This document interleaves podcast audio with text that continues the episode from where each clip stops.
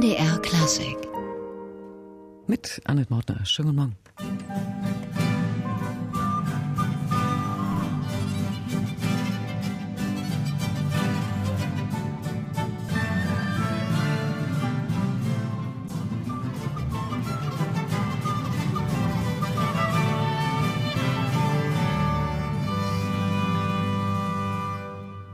Das war eine kleine Erstaufführung im Radio. Ein Ausschnitt aus dem ganz neuen Album der Lautenkompanie Berlin, das erst am 19. Oktober offiziell erscheint. Heute am 5. Oktober aber, da beginnt das Heinrich Schütz Musikfest und ich freue mich, dass Wolfgang Katschner heute bei uns ist zum MDR Klassik Gespräch. Das ist der Gründer und Leiter dieses tollen Ensembles der Lauten Kompanie. Herr Katschner, erstmal schönen guten Morgen. Ja, wunderschönen guten Morgen. Herr Katschner, wie vielseitig Ihr Ensemble aufgestellt ist, das kann man auf dem neuen Album hören und das werden wir auch ein Stück weit in dieser Stunde erleben. Von Samuel Scheidt stammte dieses erste Stück, eine Gaia Battaglia, eine Schlachtenmusik. Es klang eigentlich aber ziemlich nett, ne? Sehr hübsch. Ja. Gut, das ist ähm, die Battaglia ist ja eine musikalische Form, die im 17. Jahrhundert sehr viel komponiert worden ist als musikalische Schlachtdarstellung.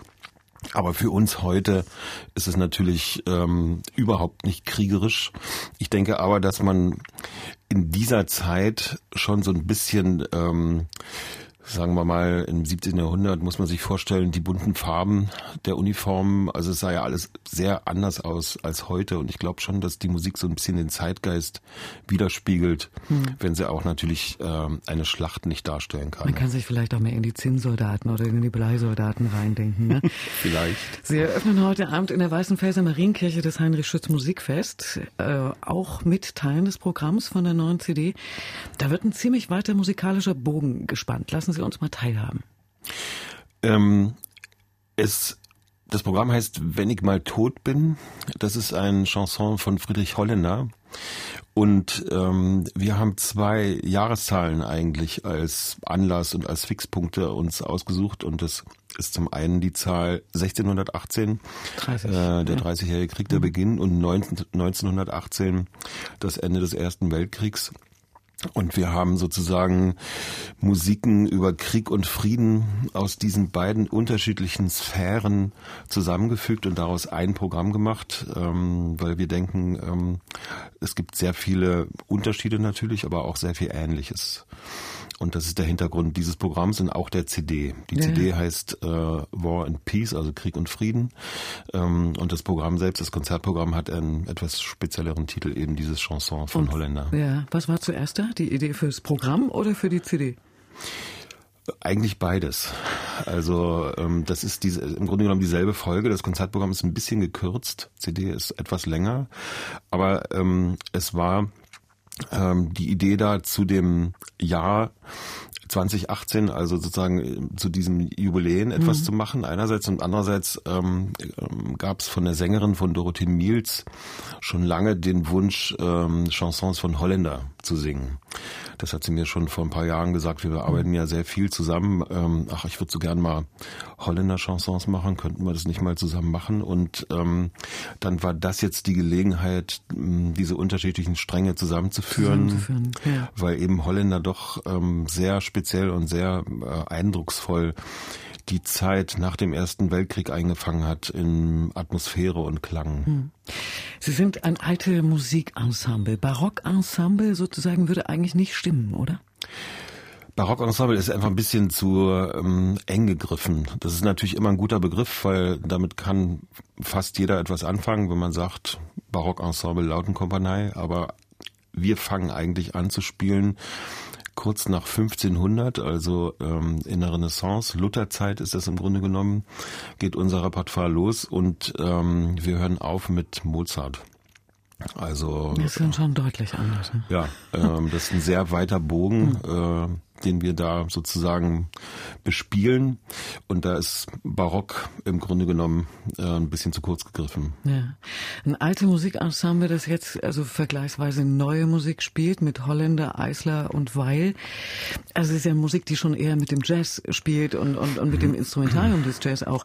Geht das überhaupt auf Instrumenten aus dem 17. und 18. Jahrhundert?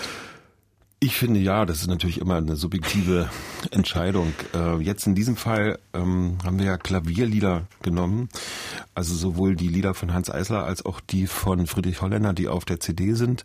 Die sind eigentlich für Stimme mit Klavier komponiert. Und wir haben das jetzt ja für ein relativ großes Ensemble arrangiert für zwölf Leute. Das heißt, wir holen schon die Musik mit dem, was wir denken, was die Ideen und was die Inhalte sind, in unseren Klang. Äh, und unser Klang ist ein Ensemble, was typisch ist für das 17. Jahrhundert von den Instrumenten her. Aber wir sehen uns eigentlich immer äh, schon so, dass wir die Musik ja jetzt spielen ähm, und eigentlich nicht so sehr Unterschiede machen zwischen alter und neuer Musik. Mhm. Und ähm, es ist natürlich eine sehr große Bereicherung, eine Abwechslung, wenn man eben nicht nur Heinrich Schütz und Claudio Monteverdi spielt, wenn man jetzt das 17. Jahrhundert äh, sieht, sondern diese Ausflüge ins 20. Jahrhundert machen kann, ist einfach sehr interessant ja. und für uns schön zu spielen. Schon tolle Zeitsprünge, aber es ist ja auch nicht das erste Mal. Da gab es schon mal die scheinbar ja abenteuerliche Verbindung von Heinrich Ignaz Franz Bieber und Astor Piazzolla oder ja. Tagino Merola, äh, also dem Frühbarockmeister aus Italien und dem Minimalisten Philipp Glass. Was, was reizt an solchen Gegenüberstellungen?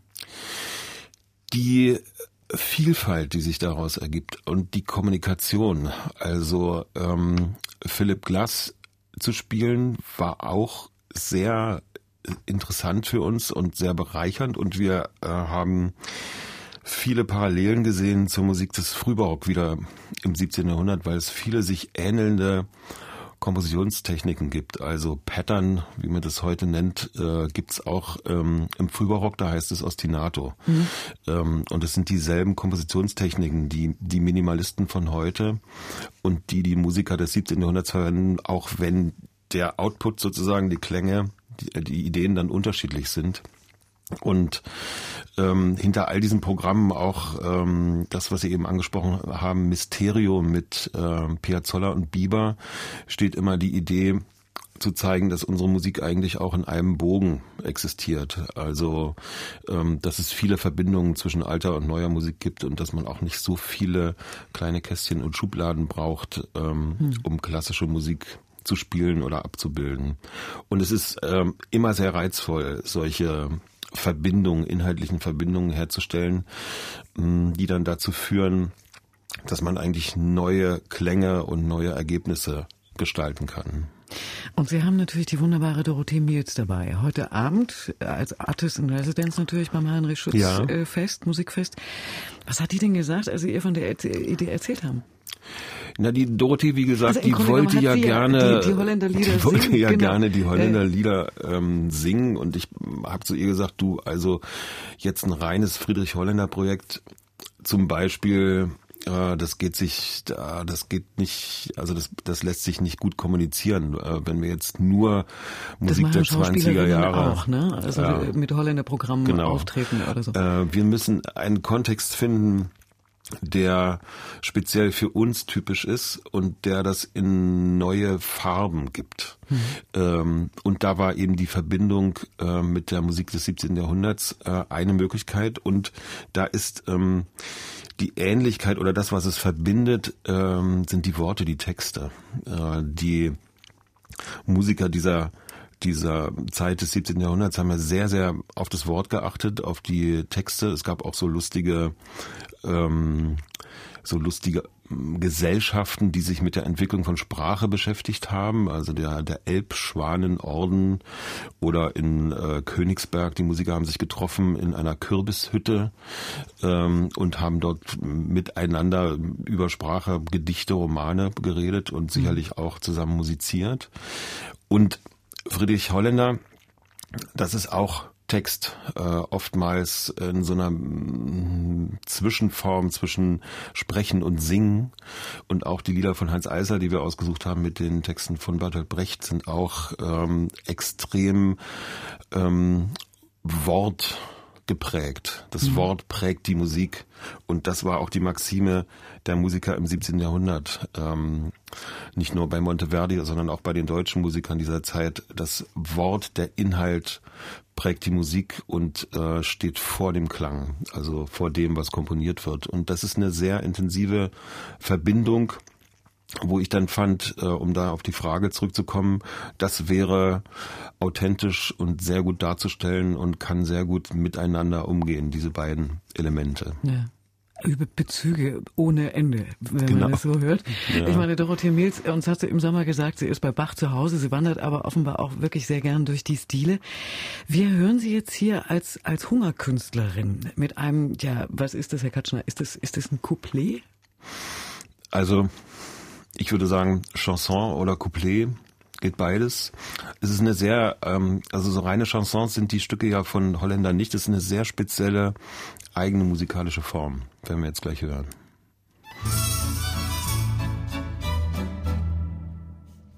Weil ich zu Hause viel gehungert habe, gab schließlich ich der heiligen Kunst mich hin. Stolz nenn ich mich das Mädchen aus dem Grabe, genannt verkehre Hungerkünstlerin.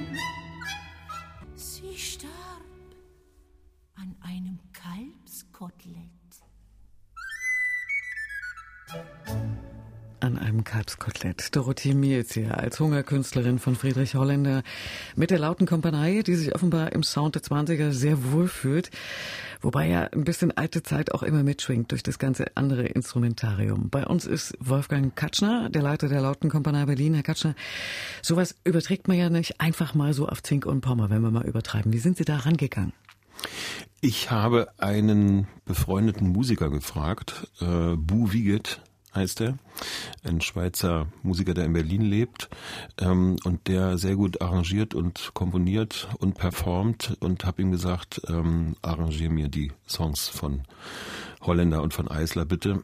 Und weil weil das mh, mm, zu komplex wäre ja. für die üblichen Instrumentierungsspiele, die ich sonst mache. Und er hat sich auch ein bisschen erschreckt, oder? Nee, der nicht, der hat sich gefreut, ähm, weil das natürlich ähm, Spaß macht. Ähm, da ist der Vorteil, dass wir schon eine Weile zusammenarbeiten, dass er uns gut kennt, die Musiker teilweise sehr gut kennt, die das spielen und äh, also auch ziemlich genau um die sagen wir mal, Gewohnheiten und Spezialitäten der Gruppe weiß. Und so jemand kann natürlich sowas äh, extrem gut übertragen. Ähm, also ich finde die Arrangements, auch was wir gerade eben gehört haben, alle extrem gelungen. Hm. Ähm, und er hat es geschafft, die, was da in dem Klaviersatz sonst drin ist, ähm, auf eine sehr tolle Art und Weise auf die Instrumentalbesetzung zu übertragen, die eben jetzt spielt, äh, so dass man schon eigentlich das Gefühl hat, es müsste so sein. Ah ja, ähm, aber man ist schon noch sehr am Sortieren, wenn man es das erste Mal hört und sagt ja. sich, wo bin ich jetzt hier eigentlich? Ja, klar. Also weil natürlich das ist eine um, ungewohnte Hörerfahrung, aber mhm. ich finde, dass es sich, ähm, wenn man sich jetzt keine Gedanken macht, sondern einfach das nur so nimmt, mhm. dass es sich ganz unkompliziert äh, mitteilt und man nicht hinterfragt, äh, ist da jetzt irgendwas blöd bearbeitet oder so. Und mhm. ähm, ja, man muss sich so ein bisschen Marktatmosphäre äh, oder sowas tun. Ja. Äh, muss man sich ja vielleicht auch ein bisschen mitdenken. Und ich meine, es ist ja auch ein ziemlich derber Song. Und die Mädels da in den 20er Jahren im Kabarett, Claire Waldorf unter anderem mhm. und so, die, die, die lassen da grüßen oder eben auch Blondine Ebinger. Genau. Ich habe mich gerade erkundigt, das war die Frau von Herrn Holländer. Ja. Und dann gibt's auf dem Album, auch im Programm bei der Eröffnung des Schutzfestes heute Abend, äh, diese ganz ergreifenden Stücke aus dem Dreißigjährigen Krieg, wie das Erbarmen dich von Heinrich Schütz. Das ist so eine völlig andere Welt. Wie geht das zusammen? Ähm, also da kommt in diesem das immer Fall ist eine sehr, Zeigefinger, ne? So, ja, da ist es ein, ein sehr, ähm, sehr starker Kontrast jetzt, weil ähm, diese beiden Stücke, ähm, die Hungerkünstlerin und das Erbarmen dich kommen unmittelbar hintereinander. Ich habe auch noch bei dem ähm, Schütz ähm, die einleitende Sinfonia gestrichen, sodass da gar kein Puffer mehr dazwischen ist. Und ähm, Schütz ist so ein, ähm, eigentlich dieses Erbarmlich ist so ein Gebet im Grunde genommen, ein sehr flehendes und, und auch sehr sich so um sich selbst kreisendes ähm, Stück, das eben wie ein Gebet anmutet. Und ich finde, das passt sehr, sehr gut äh, zu diesem extremen Tonfall, den auch die Hungerkünstlerin anschlägt auch wenn die Extreme in der Gestaltung sehr unterschiedlich sind. Aber ähm, es macht so zu Beginn des Konzertes und auch zu Beginn des CD-Programms so ein bisschen ähm, den Raum auf, in mhm. dem sich das dann abspielt. Ähm, also die aus der außer Rand und Band geratene Hungerkünstlerin und dann aber auch der ganz intensiv ähm, sprechende, betende, der auch ähm, sehr intensive Gefühle im Grunde genommen äh, preisgibt mit diesem Stück. Und diese Gestaltung, ist das Routine oder ist es Handwerk? Was würden Sie sagen? Wie meinen Sie das? Das so zusammenzupacken, äh, dann sich das auch zu trauen, äh, im Programm diese Dinge aufeinander kommen zu lassen. Also wie würden Sie das sagen? Wie, wie sind Sie rangegangen? Haben Sie gesagt, na ja, da verlasse ich mich mal auf das, was ich immer gemacht habe? Oder naja, für mich sind ähm, sozusagen Programme wie dieses zu gestalten immer wieder neue hm, Herausforderungen ist ein blödes Wort, aber es ist immer wieder etwas, hm, was neu entsteht und wo ich mich zwar darauf verlassen kann, auf meine Erfahrung. Ähm, ich habe schon viele solche Programme gemacht. Ich werde auch dieses Programm ähm, so gestalten, wie ich es mir eigentlich gewünscht habe. Aber es ist immer wieder ähm, etwas Neues, ein neuer Weg, eine neue Aufgabe. Und äh, auch die Produktionsweise ist sehr offen, weil ähm, wir haben ja hier im Februar und im Juli aufgenommen, das, was wir jetzt hören.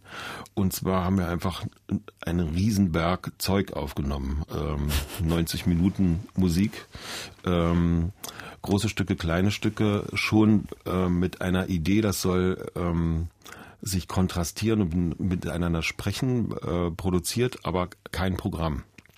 Das Programm entsteht dann hinterher. Ja. Ähm, wie, weiß ich, beim Schneiden von einem Film vielleicht, so stelle ich mir das vor. Ja. Ähm, und ich füge dann sozusagen die Bestandteile, die ich alle da aufgenommen habe, zusammen. Also es ist nicht klar, das wird Take 1 äh, und das 2, Nein, 3, 4 und so, das kommt dann hinterher. Und jetzt gab's, ähm, gibt's so eine inhaltliche ähm, Bündelung in vier Kapitel. Das erste Kapitel, wo wir gerade hören, das heißt Angst, dann das nächste heißt Katastrophe. Ähm, das dritte habe ich vergessen.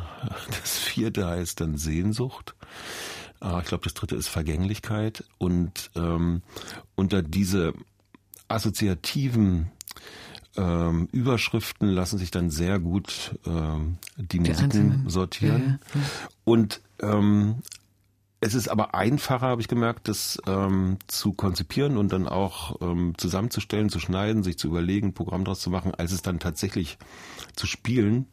Wir haben ja jetzt die letzten Tage dafür probiert und ähm, die Mitspieler hatten schon teilweise extrem, also extreme Probleme, ist nicht richtig gesagt, aber musste sehr gut mhm. äh, gebaut und überlegt werden, ähm, wie sozusagen diese Anschlüsse funktionieren, eben von so extremen Stücken, wie wir gerade drüber sprechen. Ne? Ja. ja. also und ich war selber, ich sitze ja dann auch dabei und spiele, äh, wechsle ja dann die Rolle. Ja. Ich habe auch gedacht, ui, wie kriegen wir denn da jetzt die Kurve gut, ja? Gut, wir hatten ja jetzt Zeit, ein bisschen Gespräch. Mhm. Also erst Dorothee Miels als Hungerkünstlerin und jetzt Dorothee Miels ganz anders, erbarm dich. Das ist der erste Psalm aus den geistlichen Konzerten.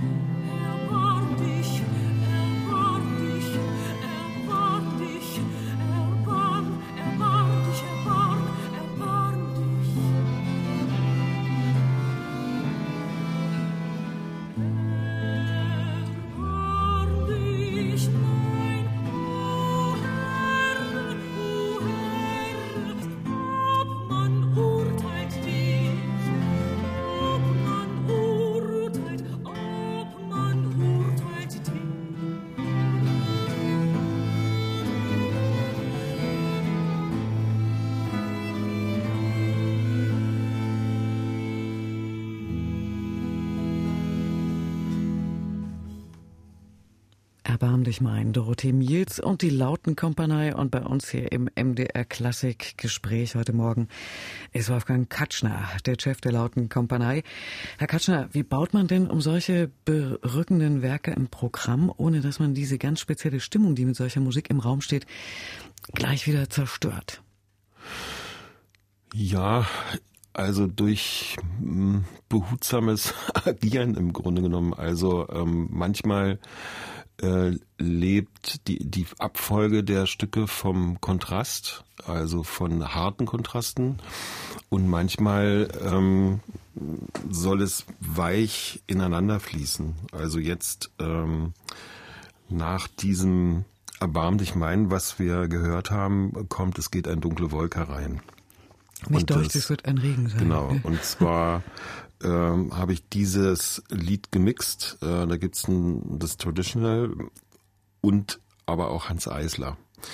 Die erste und die vierte Strophe sind traditionell und die zweite und die dritte Strophe werden in dem Satz von Eisler gesungen, der für Streicher arrangiert ist.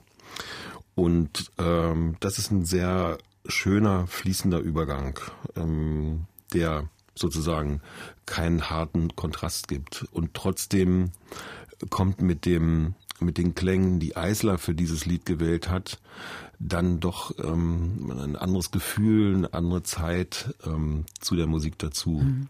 Also das heißt, an der einen Stelle mal ein weicher Übergang, an der anderen Stelle aber auch der Mut äh, zu einem harten Schnitt. Ja. Da wird dann ein Programm draus. Ne? Sonst ähm, wird es vielleicht auch ein bisschen gelangweilt oder üblich. Ja, ja es soll ja ähm, im Grunde genommen von den, von den Texten, von den Inhalten her, die die Lieder haben, soll es ja immer miteinander kommunizieren und ähm, auch durch Wechselwirkungen ähm, neue Gedanken entstehen lassen bei dem, der es hört.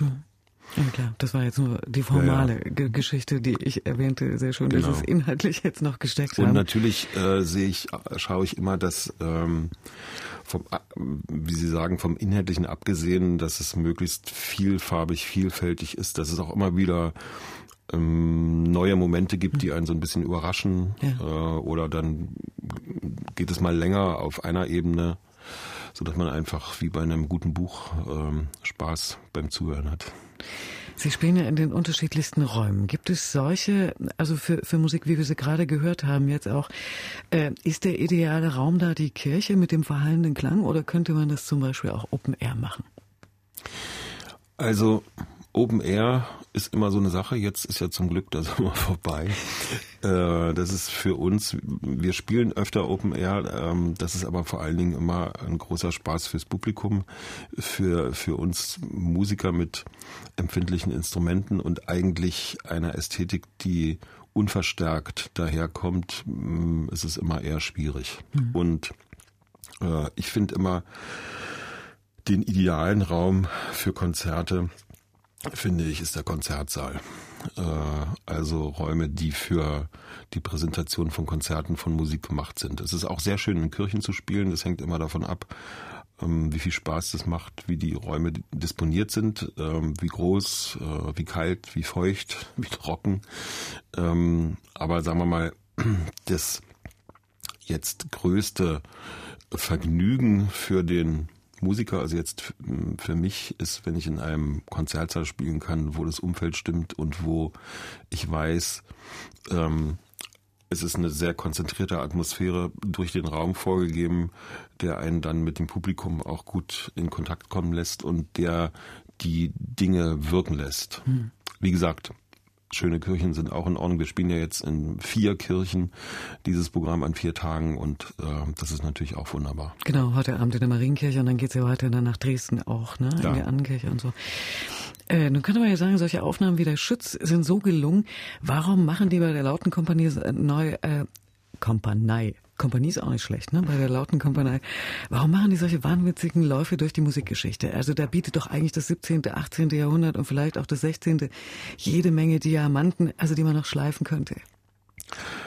Ja, also es spricht nichts dagegen, ähm, ein reines Schützprogramm zu machen oder nur äh, Psalmen von Samuel Scheid aufzunehmen. Gibt es auch sehr schöne geistliche Musik, die ähm, im Grunde genommen ihrer Entdeckung hat oder gespielt werden sollte. Mm, und das machen wir auch. Wir machen auch ganz reine äh, Programme mhm. sozusagen mit alter Musik. Aber ein sozusagen ein Programmbestandteil oder eine Sparte, wie immer man es nennen will, in unserer Arbeit sind eben diese, heute sagt man, sogenannten Crossover-Programme, wo wir einfach äh, Zeiten miteinander mischen. Genau, ähm, und die Inhalte, das haben Sie vorhin ja auch schon weil gesagt, wir im weil Grunde genommen ja, ist, ne? ähm, wir leben ja heute. Also ja. ähm, und die, sagen wir mal, ich mag nie äh, Musik spielen, von der ich nicht davon überzeugt bin, dass sie eben jetzt etwas erzählt. Ähm, die, also ich möchte, egal ob das jetzt Schütz ist oder ob ich jetzt, weiß ich, Josquin de Pré mache, also noch frühere Musik, ähm, ich will immer was Heutiges, was Modernes mh, erzählen und eigentlich die Mitspieler, mh, die mit mir zusammen sind, auch. Und daher kommen auch diese Kombinationen. Äh, alte Musik in dem Sinne, sage ich jetzt schon seit ein paar Jahren immer ganz regelmäßig, gibt es für mich nicht. Ähm, Musik entsteht immer neu.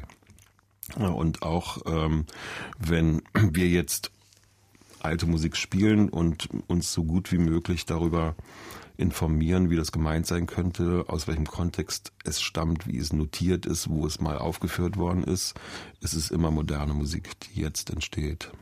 Kommen wir mal noch zu einem, den man auch nicht unbedingt mit dem alten Musikensemble in Verbindung bringt, Erik Satie. Wobei dieses Stück, um es gleich vorwegzunehmen, für mich also viel weniger eigentlich ein Bruch äh, zu Heinrich Schütz ist als der Holländer vorhin. Aber erstmal Mhm. die Frage, warum Satie? Ähm, das ist mir eingefallen, ich ähm, kenne diese Satie-Stücke ganz gut, ähm, als ich über die Programmfolge nachgedacht habe, schon im Vorfeld unserer Aufnahme, äh, weil ich finde, dass die ähm, der Satie sehr gut in diesen Kontext des Ersten Weltkrieges passt. Die, das ist ja vier- 30 Jahre vorher entstanden oder 40 Jahre, so um 1880. Ähm, aber äh, dieses äh, Fer, Fer, äh, das kann ich jetzt nicht aussprechen, also dieses ähm, die Zeit, ähm, der Zeitgeist, den man bei Satie hört, der passt einfach wahnsinnig gut in die Melancholie, die auch ähm, Holländers Stücke haben. Und Satie war ja im Grunde genommen extrem modern. Er hat viel vorweggenommen, äh, auch was wir heute Minimal Art nennen, ähm, und war ja ein total schräger, verrückter Vogel. Und äh, diese, diese sehr einfachen melancholischen Klänge passen einfach super in die Stimmung dieses ganzen Programms. Das war der Grund, das auszusuchen. Und natürlich freuen sich viele, wenn sie eine Gymnopedie hören können, weil es ja ziemlich bekannte Musik ist. Ja. Und jetzt hören wir eins. Damals revolutionär, weil komplett unformatiert dieses Stück hier im Gewand der alten Musik.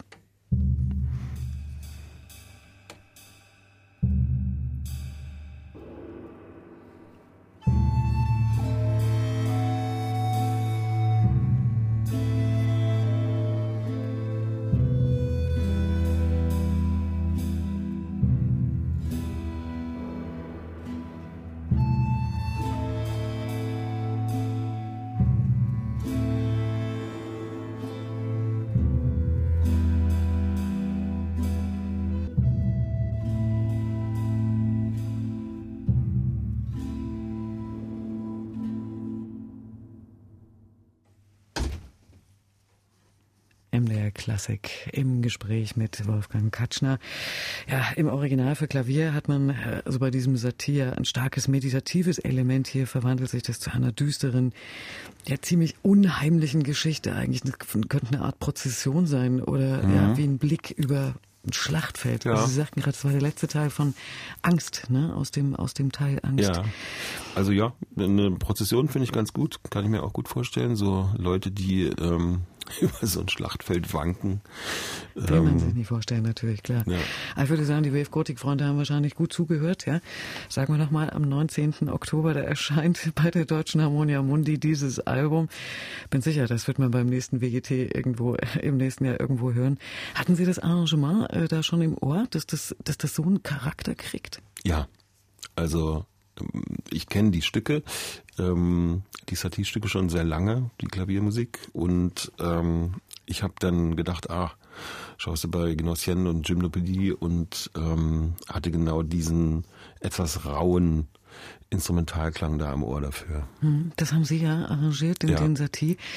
Bei der alten Musik, also besonders der älteren der alten Musik, da ist es ja oft gar nicht so sicher, welches Instrumentarium, welche Auszierungen und wie, wie viele Freiheiten man da so sich nehmen kann. Wie viel hat man da so als Interpret oder muss man die sich zwangsläufig einfach nehmen?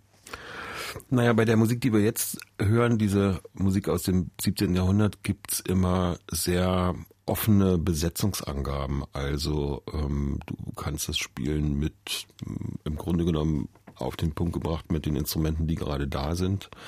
Ähm, oftmals wird auch angeboten, man könnte Stimmen weglassen, man könnte es vereinfachen. Also es geht, ähm, die Ideen gehen oft so, ähm, dass man es sich äh, selbst sozusagen zurechtlegen kann, ähm, welche Stimmen man mit welchen Instrumenten besetzt.